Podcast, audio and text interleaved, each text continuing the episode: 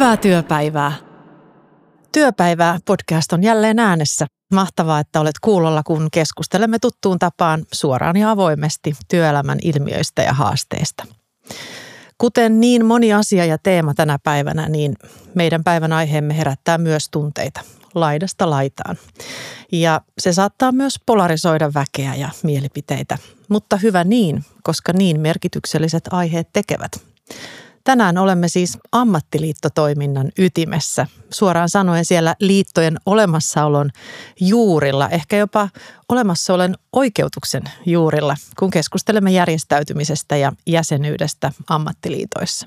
Minä olen Anna Stoole ja studiossa liittoudumme tässä jaksossa kahden vieraamme kanssa. Tervetuloa toimittaja, kirjailija ja vaikuttaja Julia Tureen Kiitos. Tervehdys. Ja opetusalan ammattijärjestö OAJin järjestöpalveluiden erityisasiantuntija Kai Raiskio. Kiitoksia erittäin paljon. Mahtavaa, että olette täällä. Ja ensimmäinen tämmöinen äh, käsi sydämelle kysymys. Miten liittoutuneita te olette? No jos tuosta lähdetään miettimään tämmöinen liittoutuminen, niin se oli kyllä itsestään selvä, kun valmistuin opettajaksi, niin elokuussa 2003, kun vähän kyröön menin, niin saman tien OAin jäseneksi lähti toi hakemus ja kyllä se varmaan tulee mulla sillä tuota vanhempien kautta ja mun äiti on ollut tuota Tehyn pääluottamusmiehen samoin kuin sisko, niin se jotenkin voimakkaasti kyllä oli selvää, että heti kun työelämään menee, niin mennään myös AY-liikkeeseen mukaan ja Mä olin muutenkin semmoinen hyvin innokas, että mä saman tien ilmoitin siellä yhdistyksestä, että mä haluaisin lähteä mukaan teidän yhdistystoimintaan. Ja se oli ihmeissään siellä 50 jäsentä ja pieni yhdistys siis ja saman tien, että joku tulee ilmoittamaan, että haluaa vapaaehtoisesti lähteä mukaan. No mä päädyin totta kai saman tien puheenjohtajaksi siellä. ja sitten kun vaihdoin työpaikkaa, siirryin Nokialle ja samalla menin ensimmäiseen kouluun ja ensimmäinen työpäivä meillä oli ja sitten menin kanssa kysymään, että kuka täällä oli yhteisopettaja ja mä olisin hirveän kiinnostunut hallitukseen, että hän ei ole koskaan tavannut ketään, joka haluaa tulla hallitukseen mukaan. Kyllä mulla on vahvasti ollut tämmöinen sitoutuminen alusta lähtien. Mä jotenkin mietin, että joskus kyllä tulee sellainen vastareaktiokin, että jos, jos suvussa on paljon järjestäytymistä tai, tai kuulutaan johonkin liittoon tai ylipäätään ollaan jonkun ammattikunnan edustajia, niin voi tulla sellainen vastareaktio, että minä nyt en ainakaan, tai jopa niin, että sukulaiset varoittelee, mutta sulle ei ole tämmöistä Ei, ei missään tapauksessa. Päinvastoin mä ehkä niin kuin äidin kautta ja totta kai siskonin kautta, niin se, että kun oli näitä koulutuksia, he kertovat, kuinka hienoa oli, pääsevät kylpylään koulutukseen ja muuta, niin se on totta opiskelijoilla, että Aa, wow, kylpylä. että pääsee kylpylään ja hotelliin enää ehkä tässä vaiheessa, kun nyt on ollut pidemmän, pidemmän aikaa mukana toiminnassa, niin enää ei ole sillä tämä hotelli tai kylpylä semmoinen niin kuin, ihan niin kuin must juttu, mutta sillä opiskelijalla se kuulosti tosi hienolta, että voi vitsi, että pääsee järjestön järjestämiin koulutuksiin ja kylpylään ja illalliset on ja kaikkea tämmöistä glamuuria, mutta se, ehkä se vähän rapistui sitten ajan myötä, mutta se oli tämmöinen niin kuin opiskelijalle, joka tuntui, että onpa toi hienoa ja totta kai se, että saa tehdä hyvää muille, se oli tärkeää. Julia, mikä sua on vetänyt puoleensa? No mä pistän vielä kaitsua paremmaksi, koska mä oon liittynyt liittoon jo opiskeluaikoina, koska silloin meillä oli tosi vahva rekrytointi opiskelijoille. Mä oon toimittajaksi opiskelin ja silloin Journalistiliitto houkutteli jo mukaansa.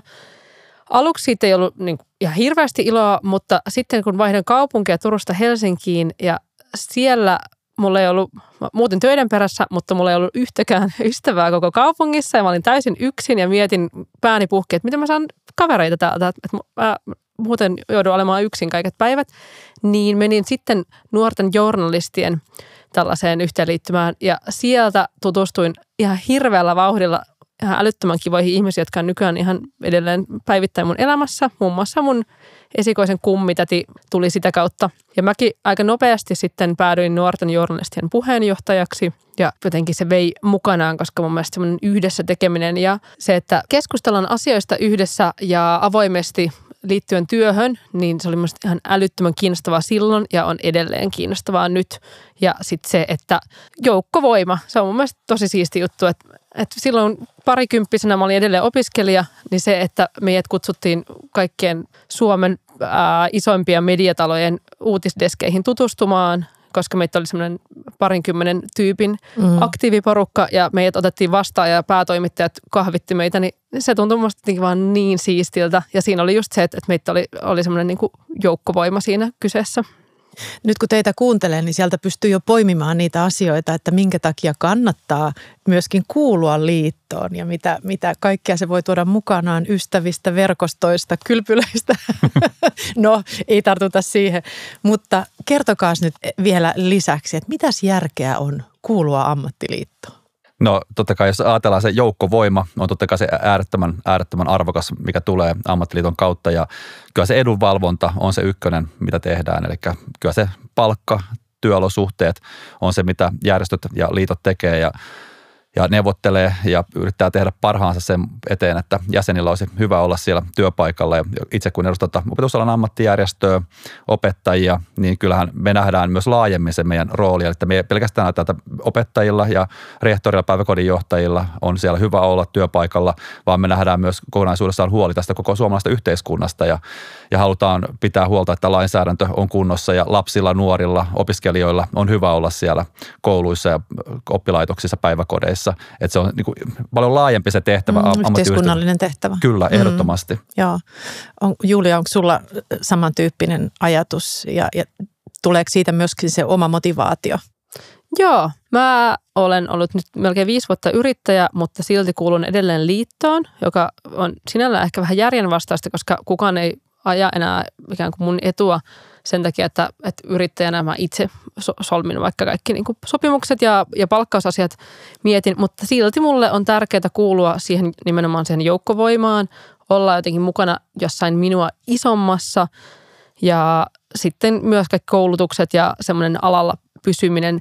Ja ihan vaan mun mielestä semmoinen niin ammatti-identiteetti tulee tosi vahvasti siitä, että kuuluu johonkin liittoon. Että sitten ei vaan ole semmoinen niin kuin lastulainen hissillä pyöri jossain, vaan, vaan kuuluu johonkin isoon, niin mun mielestä mä pidän sitä ihan vaan mun ammatti-identiteetin kannalta hyvin tärkeänä. Mitä sä Julia sanoisit, mikä tässä hetkessä juuri nyt ikään kuin vaatii järjestäytymistä tai, tai puhuu erityisesti tässä yhteiskunnallisessa hetkessä sen puolesta? Tätä mä oon miettinyt. Viimeisten vuosien aikana semmoinen individualismi on herännyt hirveästi ja ehkä some vähän ruokkiikin sitä sellaista, että, että jokainen on yksilö ja jokainen on oman onnensa seppä. Ja mä pidän sitä aika vieraana ja mulle semmoinen niin jopa ehkä vähän luotaan työntävää. Ja mä itse taas ajattelen, että, että nimenomaan semmoinen, että yhdessä tekeminen, niin se on nyt nousussa. Ja sitä mä oon miettinyt, että onko semmoinen yhteenliittyminen ja semmoinen – joukkovoima, niin johtaako se aina väistämättä sellaisen konservatismiin, että ajatellaan, että jonkun porukan pitää olla tosi tietynlainen, jotta voi kuulua siihen. Ja se on mun mielestä ehkä semmoinen liittojenkin niin kuin on ollut historiassani eh, ehkä vähän semmoinen niin epämiellyttävä juttu, että mua ei kiinnosta semmoinen, että, että sanotaan, että jonkun pitää olla tosi jotenkin tietynlainen ollakseen osa sitä porukkaa, vaan mun mielestä pitäisi olla yhä enemmän semmoinen, niin kuin, että että semmoinen liberaalius, mutta yhteisöllisyys kohtaisi, että saisi olla millainen huvittaa, mutta kuitenkin osa sitä joukkoa. Ja joskus on semmoinen fiilis, ja en välttämättä puhu edes ammattiliitosta, vaan ylipäänsä jostain porukasta, että, että porukat muodostuu helposti sellaiseksi, että – jos et sä oot tällainen kuin me ollaan, niin sitten sä et ehkä kuitenkaan voi kuulua tähän, niin, mm. niin se on mm. semmoinen... Siinä on semmoinen niin kollektivismin vaara. Niin, niin sitä, Et, sitä mä oon miettinyt joo. näissä nä, tällaisissa yhteenliittymähommissa ylipäänsä. Mm. Mutta tosiaan Julia, kun noston yksilökeskeisyyden, niin me ollaan kyllä todella voimakkaasti nähty se tässä Mä itse ollut tuolla opetusalan ammattijärjestö yhdeksän vuotta, niin meillä on yhä enemmän esimerkiksi jäsenetuja, niin me joudutaan miettimään segmentoinnin kautta. Eli, eli ennen oli sellainen kuin kaikille sama ja kaikille tämmöinen yhteinen näkemys, mutta nyt joudutaan miettimään, että e, vaikka eri vaiheista työuraa, niin vähän pitää miettiä, että millaisia jäsenetyjä ihminen tarvitsee, millaisia hän, hän niin haluaa hyödyntää.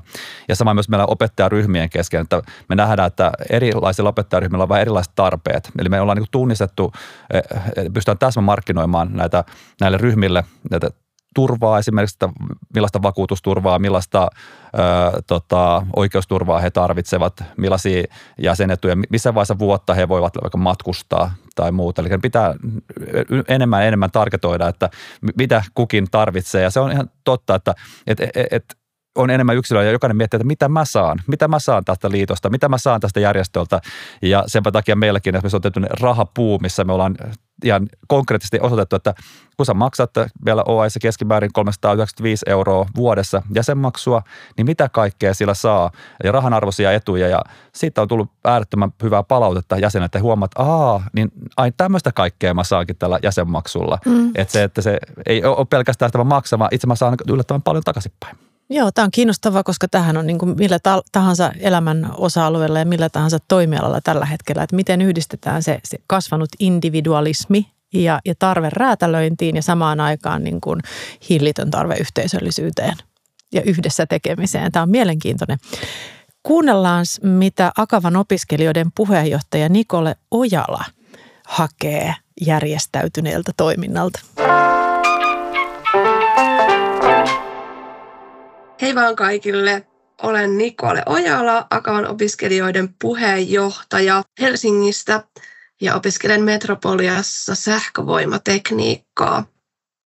Alun perin lähdin opiskelijatoimintaan mukaan ää, tutoroinnin kautta, mutta me paikallinen järjestö Uudenmaan insinööriopiskelijat oli vahvasti opiskelijoiden arjessa läsnä ja se näytti mielenkiintoiselta toiminnalta, johon halusin mukaan. Eniten puhutteli yhteisö ja niin kuin koko liittoyhteisö Insinööriliitossa ja kuinka vahvasti siellä ollaan läsnä ja panostetaan myös opiskelijatoimintaan. Ensisijaisesti se on se yhteisö ja että ollaan yhdessä isolla porukalla tärkeiden asioiden äärellä näkisin, että tänä päivänä ja jatkuvasti nuoret ja opiskelijat on valveutuneempia näihin asioihin. Liittymiseen on varmasti monia syitä.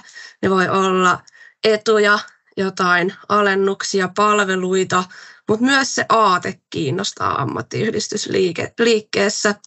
Moni saattaa etujen tai palveluiden valossa liittyä, mutta jos ei ole tietoinen siitä, mikä se perimmäinen tarkoitus ja toiminta siellä pohjalla ja kattoliitossa sitten on, niin silloin on myös hankalempi arvioida sitä, että kannattaako myös jatkossa kuulua liittoon. Tulevaisuutta varten, jota rakennetaan nyt, tarvitaan myös opiskelijoiden ja nuorten ääntä ja aktiivisuutta. Jäsenyys kannattaa jo nuorella iällä ja opiskelijana ehdottomasti sen takia, että pääsee sisään sinne yhteisöön, pääsee jakamaan tietoja ja taitoja ja ehkä verkostojakin tulevaisuutta varten, joista on paljon hyötyä työelämässä, mutta myös sen takia, että nuoret ja opiskelijat tulevaisuudessa on siellä työelämässä, eli sitä rakennetaan tällä hetkellä tietenkin meitä varten, jotka sinne siirtyy tulevaisuudessa. Siinä Nikolen ajatuksia, mihinkäs teidän huomionne tässä puheenvuorossa kiinnittyi erityisesti? Tässä on todella freesejä ajatuksia ja kyllä niin kuin allekirjoitan kaiken hyvin tuttuja. Meilläkin tosiaan olen opiskelijoiden kanssa jatkuvassa yhteydessä OAIn puolella ja kyllä toi, miten Nikolle kuvasta tätä, opiskelijat on valveutuneita, arvot on hirmu tärkeitä, niin mä oon kyllä nähnyt sen omassa työssäni ja jos ajatellaan vaikka tässä yhdeksän vuoden aikana, kun olen ollut OAin toiminnassa tuolla toimistolla mukana, niin me on tehty ilmastoteot ohjelma meille. Globaalia vastuuta kannetaan paljon enemmän kuin aikaisemmin. Meillä solidaarisuustyöhön ja kehitysyhteistyöhön niin on määrärahoja kasvatettu huomattavasti, eli meillä 0,7 prosenttia OAin jäsenmaksutuotoista käytetään tähän toimintaan, eli tämä on sama kuin valtiolla, että 0,7 prosenttia bruttokansantuotteesta ja samaan tapaan, niin Education International on suosittanut jäsenjärjestöjä toimimaan ja kannetaan paljon suurempaa vastuuta. Eli että kyllä tuo arvotoiminta on, on äärettömän tärkeää ja jotenkin hienoa, että Nikole nosti sen esille. Joo, ja arvo- ja merkitysjohtaminen muutenkin ylipäätään johtamisessa ja työyhteisöjen kehittämisessä on, on pinnalla oleva teema.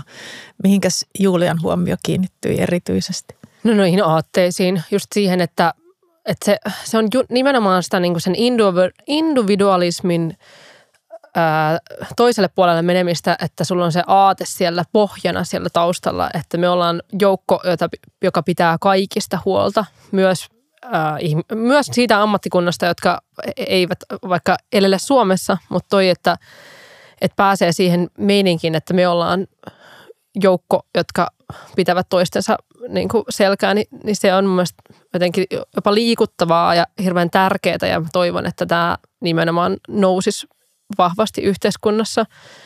Koska siis ihan vaan historiastikin tiedetään, että jos ei olisi ollut ammattiliittoja, niin huonosti olisi asiat tällä hetkellä. Ja tietenkään mä nyt en halua mennä mihinkään sadan vuoden takaiselle vappumarselle, vaan laittaa katseen sinne tulevaisuuteen, mutta uskon, että kun työelämä koko ajan pirstaloituu ja muuttuu jotenkin vähän jännemmäksi ja omituisemmaksi, niin siinä tällaiset ammattiliitot on sellaisia niin turvasatamia, jotka pitää sun puolta, niin, niin se jotenkin tuosta Nikolen puheestakin mun mielestä hyvin välittyi. Marsseista tuli mieleen nyt viime kevät ja nimenomaan lakkoilevat opettajat ja opettajiksi aikovat, eli, eli opiskelijat myöskin lakkoilivat. Miten sä kai näet tuon lakon merkityksen esimerkiksi? Mitä sillä saatiin aikaan ja mitä olisi äh, niin kuin jäänyt saamatta aikaan, jos sitä lakkoa ei olisi ollut?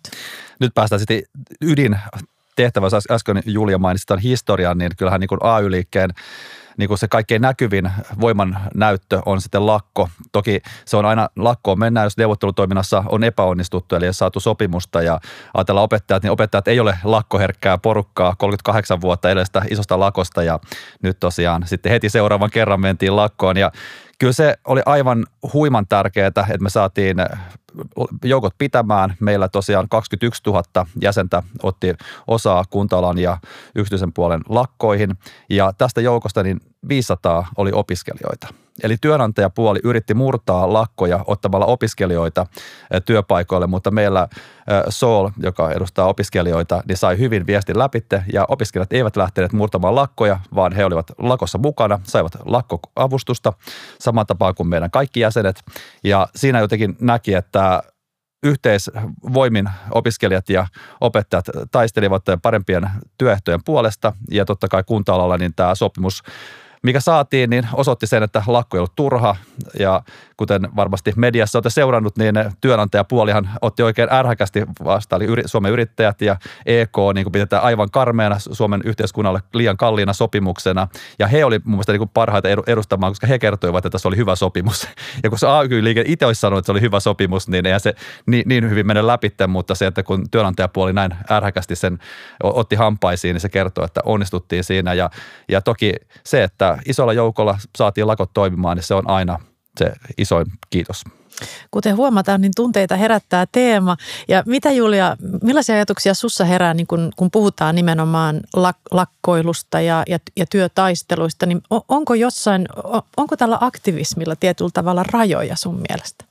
Totta kai pitää katsoa sellaista kokonaiskuvaa. Itsekin olen yrittäjä ja kyllähän lakkoilla pitää niin järkevää olla ja niiden vaatimusten pitää olla järkeviä, mutta mun mielestä ne on aina olleet.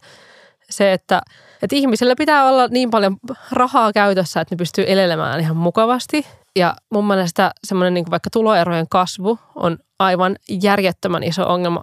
Globaalisti mä sanoisin, että se on top kolme suurimmat ongelmat, mitä meillä maapallolla on. Se on mielestäni aivan hirvitä, hirvittävää, että miten, miten rikkaat rikastuu ja köyhät köyhtyy ja se on niin kuin sille, että siihen pitää nimenomaan puuttua ja siihen puututaan tällä joukkovoimalla. Ja sitten ihan tälle kansallisella tasolla, niin, niin nythän on tullut taas tällaista dataa siitä, että tuloerot ovat kasvaneet erilaisten verotuspäätösten kautta, niin mä itse, tämä on niin lähtee hirveän nopeasti politiikkaan, mutta kyllä mä oon sitä mieltä, että, että mieluummin veroja ylös ja, ja palkkoja ylös kuin veroja alas ja, ja palkkoja alas, koska sitten se as, niin raha jakaantuu tasaisemmin. Mun mielestä rahan pitää yhteiskunnassa yksinkertaisesti jakautua tasaisemmin ja sitä AY-liike vajaa. Ja kaiketi hei, ennen kuin kai pääset ääneen, niin eihän he järjestäytymistä ja liittotoimintaa koskaan ole voinut politiikasta irrottaa. Että ole hyvä Julia vaan, että tämä on niin väistämätön tie, jolla me olemme kai. Mä lähdin, innostuin heti tästä Julian esille nostavasta tuloerojen kasvusta, niin kyllä tästä päästään se AY-liikkeen perusperiaatteeseen, että ollaan heikoimman puolella. Eli se, että joukkovoimalla, niitä joilla on kaikkein heikoimmat työolosuhteet, heikoin palkka, niin heitä nostaa ylöspäin. Ja juuri tuo globaali, globaali näkökulma, että, että se, että maailman ongelmat, niin ne ei pysähdy val, kansallisvaltioiden rajoille. Eli se, mitä tapahtuu maailmalla, niin se voi joskus myös koskettaa meitä ja on koskettanut aikanaan meitä. Eli se, että vaikka Suomi tosiaan, niin kuin sanoit, sadan vuoden takaa, niin oltiin Euroopan köyhimpiä. Ja nyt jos ajatellaan, kuinka hieno tilanne on, mutta me ei voida tuudittautua tähän tilanteeseen. Ja se on ehdottomasti AY-liikkeen pitää tehdä tosi valtavasti töitä sen eteen, että se tuloerojen kasvu ei niin kuin jatku tähän samaan malliin, eli pitää huolehtia. Ja jos ajatellaan tämä inflaatio, mikä tällä hetkellä on, niin kyllä todella monessa perheessä mietitään, että miten tullaan toimeen. Ja itse niin kun, kun opettajia, niin meillä esimerkiksi varhaiskasvatuksen opettajat, niin kyllä mä mietin, että miten pääkaupunkiseudulla varhaiskasvatuksen opettaja pärjää sillä palkalla, mitä hän saa. Eli kyllä meidän täytyy tehdä valtavasti töitä, että me saadaan palkkoja ylöspäin.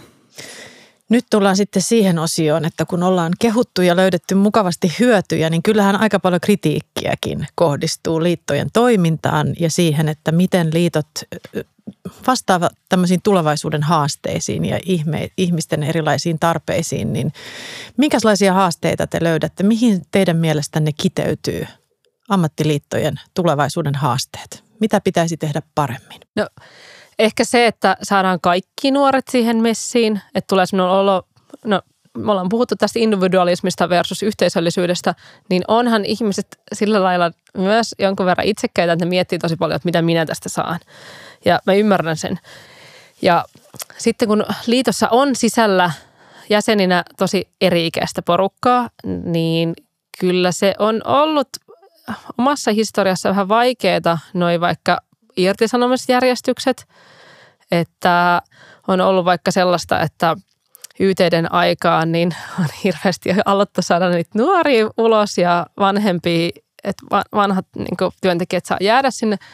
Mutta sitten toisaalta mä... Jotkut hirve... kokee myös toisinpäin. Niin, siis, niin, siis mä tarkoitan, mm. että, että AY-liike ajaa sitä mm. jär, järkkää, että kyllä se nyt on varmaan niin reilumpaa, että ne ihmiset, joiden on ehkä vaikeampi työllistyä tulevaisuudessa en, en tiedä, niin saisi pitää sen työpaikan ja nuorten, joiden on ehkä helpompi löytää uusi työpaikka, niin ei, mutta, mutta kyllä mä oon itse kokenut tämän aika vaikeana, että tullut olo, että liitto ajaa ikään kuin mun etujen vastaisesti. Tällaisethan on hirveän vaikeita, että miten pitää ikään kuin, että ei tulisi sellaista vanhempien ja nuorempien ihmisten vastakkainasettelua sen liiton sisällä, niin sehän on, se on tosi vaikeaa. Ja mm. si, sitä siihen mulla ei ole vastauksia. Tämä on enemmänkin vaan ongelman esiin tuominen, mutta vastauksia ei ole.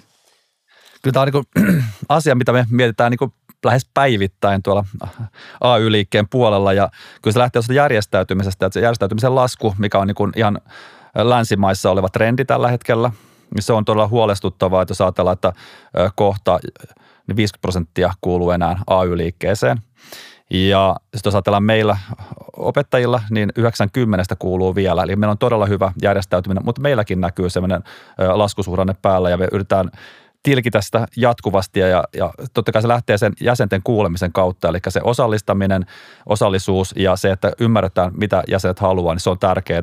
Ja Julia kertoi hyvin konkreettisen esimerkin, mitä se voi tarkoittaa niin kuin muutostilanteessa, että se, miten se AY-liike näyttäytyy. Ja kyllähän tuo AY-liikkeen imako on sellainen asia, mitä meidän täytyy ihan vakavasti niin kuin, ottaa se viesti vastaan, miten meitä käsitellään mediassa, ollaanko me kaiken niin kuin, kehityksen esteenä vai ollaanko me mukana kehityksessä ja viemässä sitä oikeaan suuntaan. Ja jos ajatellaan vaikka meitä, niin mehän tehdään koko ajan esityksiä, eli me ei vaan kerrota, että mikä asia on huonosti, vaan me kerrotaan heti myös, miten se pitää korjata. Eli se, että AY-liikettä on monesti syytetty vaan, että he valittaa ja estää asioita, eikä kerro mitään ratkaisuja, mutta kyllä se ratkaisuhakuisuus on se, millä me päästään tästä imako-ongelmasta. Ja tuo arvojen mukainen toiminta, niin kyllähän se pitää olla, että AY-liike tekee itse myös niin kuin saarnaa. Eli ei voi olla, että AY-liike syyllistyy vaikka samoihin tekoihin, mitä yritysmaailma, mitä syytetään AY-liikkeen toimesta. Eli kyllä meidän pitää huolehtia, että me toimitaan niitä arvojen mukaisesti, että arvot ei ole pelkästään strategiassa sanoja, vaan ne on myös näkyy siinä toiminnasta ja jokainen jäsen ymmärtää, että AY-liike toimii arvojen mukaisesti ja on minua varten, että se jäsenyys kannattaa, niin kyllä se siihen kiteytyy. Missä teillä on eniten hommia? Kyllä meillä eniten hommia on siinä, että me pystytään tarjoamaan jäsenille sellainen jäsenyys, että hän tuntee aidosti se jäsenyys kannattaa. Eli se sieltä löytyy, että meidän pitää olla sellainen tuote, pitää olla kunnossa. Mm.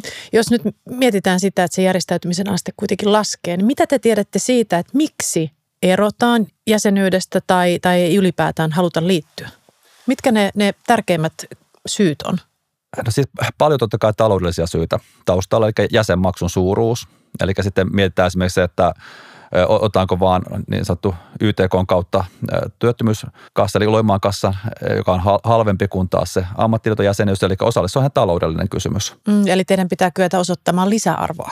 Kyllä, eli se mm. juuri mitä puhuin mm. tuossa aikaisemmin tästä mm. rahapuusta, eli se, mitä se rahan arvo sen jäsenedut, eli se, että jäsen ymmärtää hyödyntää niitä etuja ja myös näkee, että mitä kaikkea se tarkoittaa, kun kuuluu, kuuluu tähän liittoon ja mitä kaikkea etuja sen kautta tulee ja mitä se edunvalvonta on. Eli se edunvalvonta on niin kuin vähän möykky, että ei tiedä, että mitä se tarkoittaa käytännössä. Ja me ollaan tehty paljon töitä sen eteen, että me kerrotaan, mistä me ollaan neuvoteltu, mitkä tavoitteet meillä oli, mitä, missä me ollaan onnistuttu, mutta kerrotaan myös, missä me ei olla onnistuttu. Ja tämä tarkoittaa ei pelkästään valtakunnan tasolla, vaan meillä on paikallisyhdistyksiä, yli 300 ja eri kunnissa löytyy aina opettajille oma yhdistys, niin siellä kerrotaan tätä työtä, eli niillä opettajille, että mitä ollaan tehty sinun eteesi.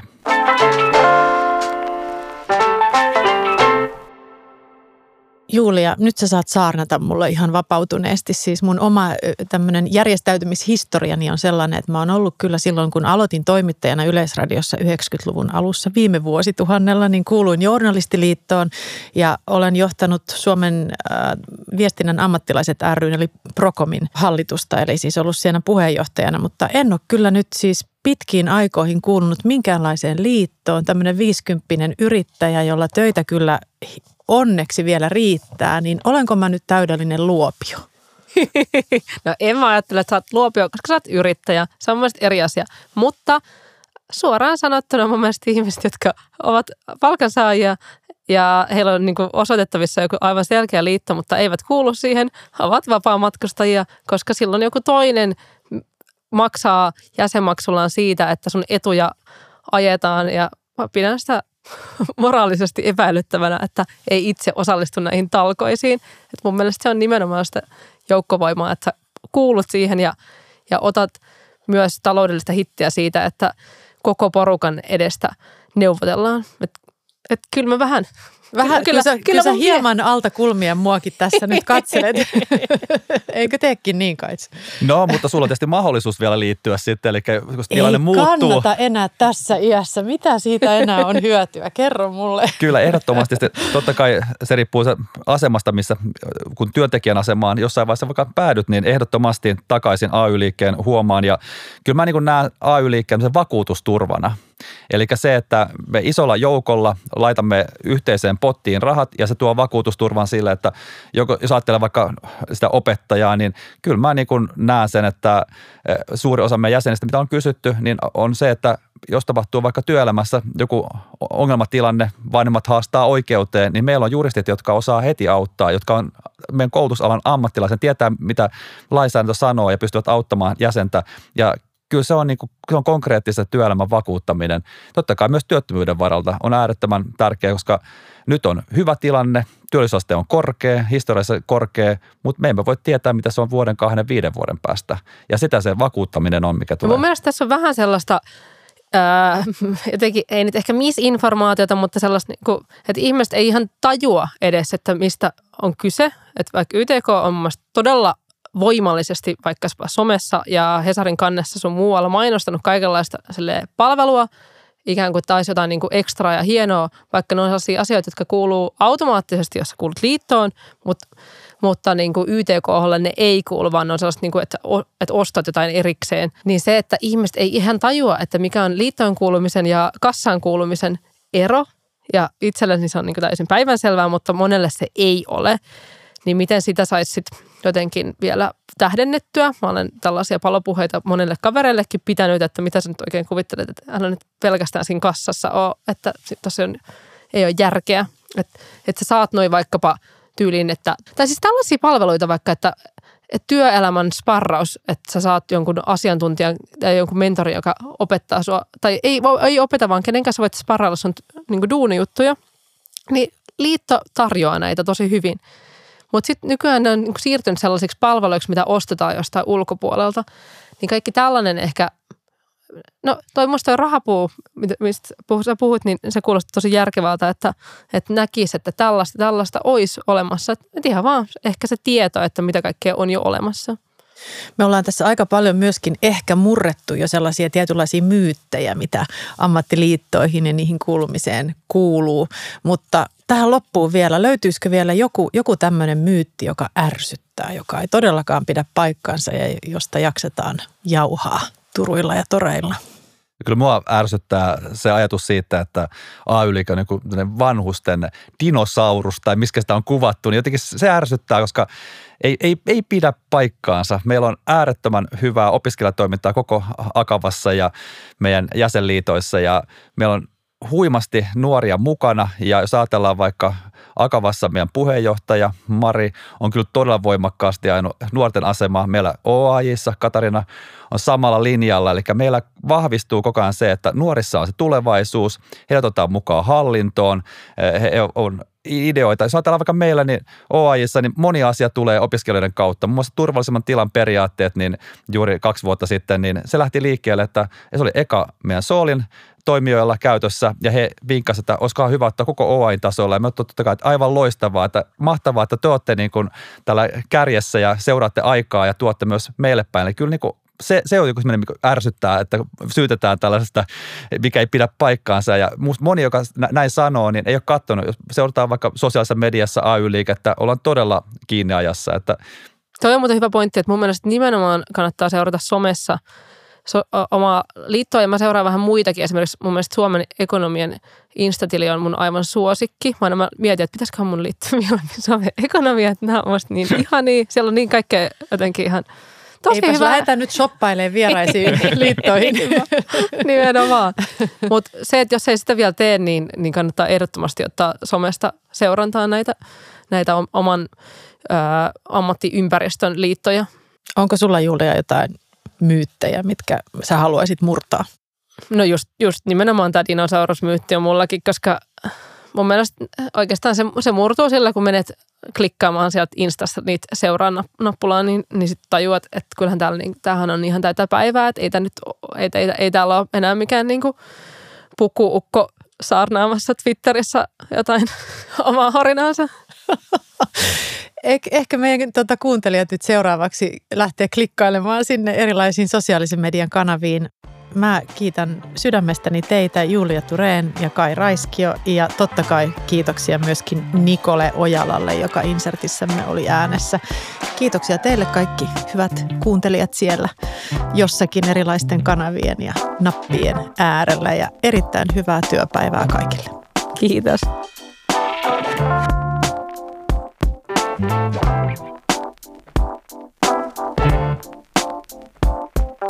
you